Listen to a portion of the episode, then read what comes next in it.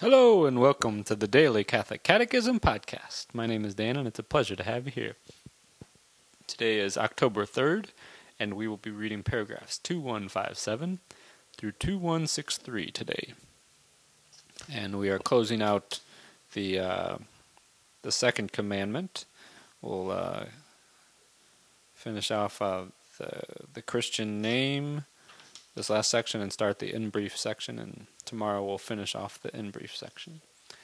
Uh, so we begin in the name of the Father, and of the Son, and of the Holy Spirit. Amen. The Christian begins his day, his prayers, and his activities with the sign of the cross, in the name of the Father, and of the Son, and of the Holy Spirit. Amen.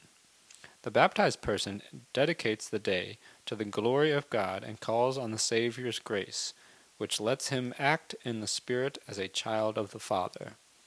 The sign of the cross strengthens us in, te- in temptations and difficulties.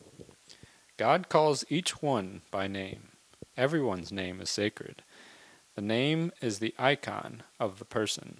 It demands respect as a sign of the dignity of the one who bears it. The name one receives is a name for eternity. In the kingdom, the mysterious and unique character of each person marked with God's name will shine forth in splendor. To him who conquers, I will give a white stone, with a new name written on the stone, which no one knows except him who receives it.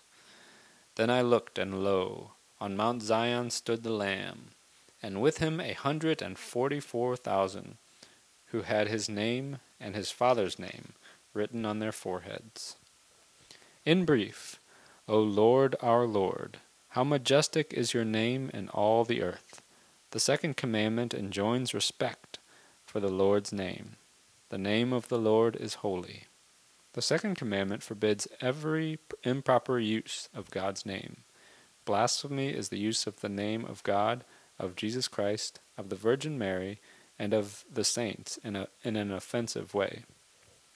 False oaths call on God to be witness to be witness to a lie.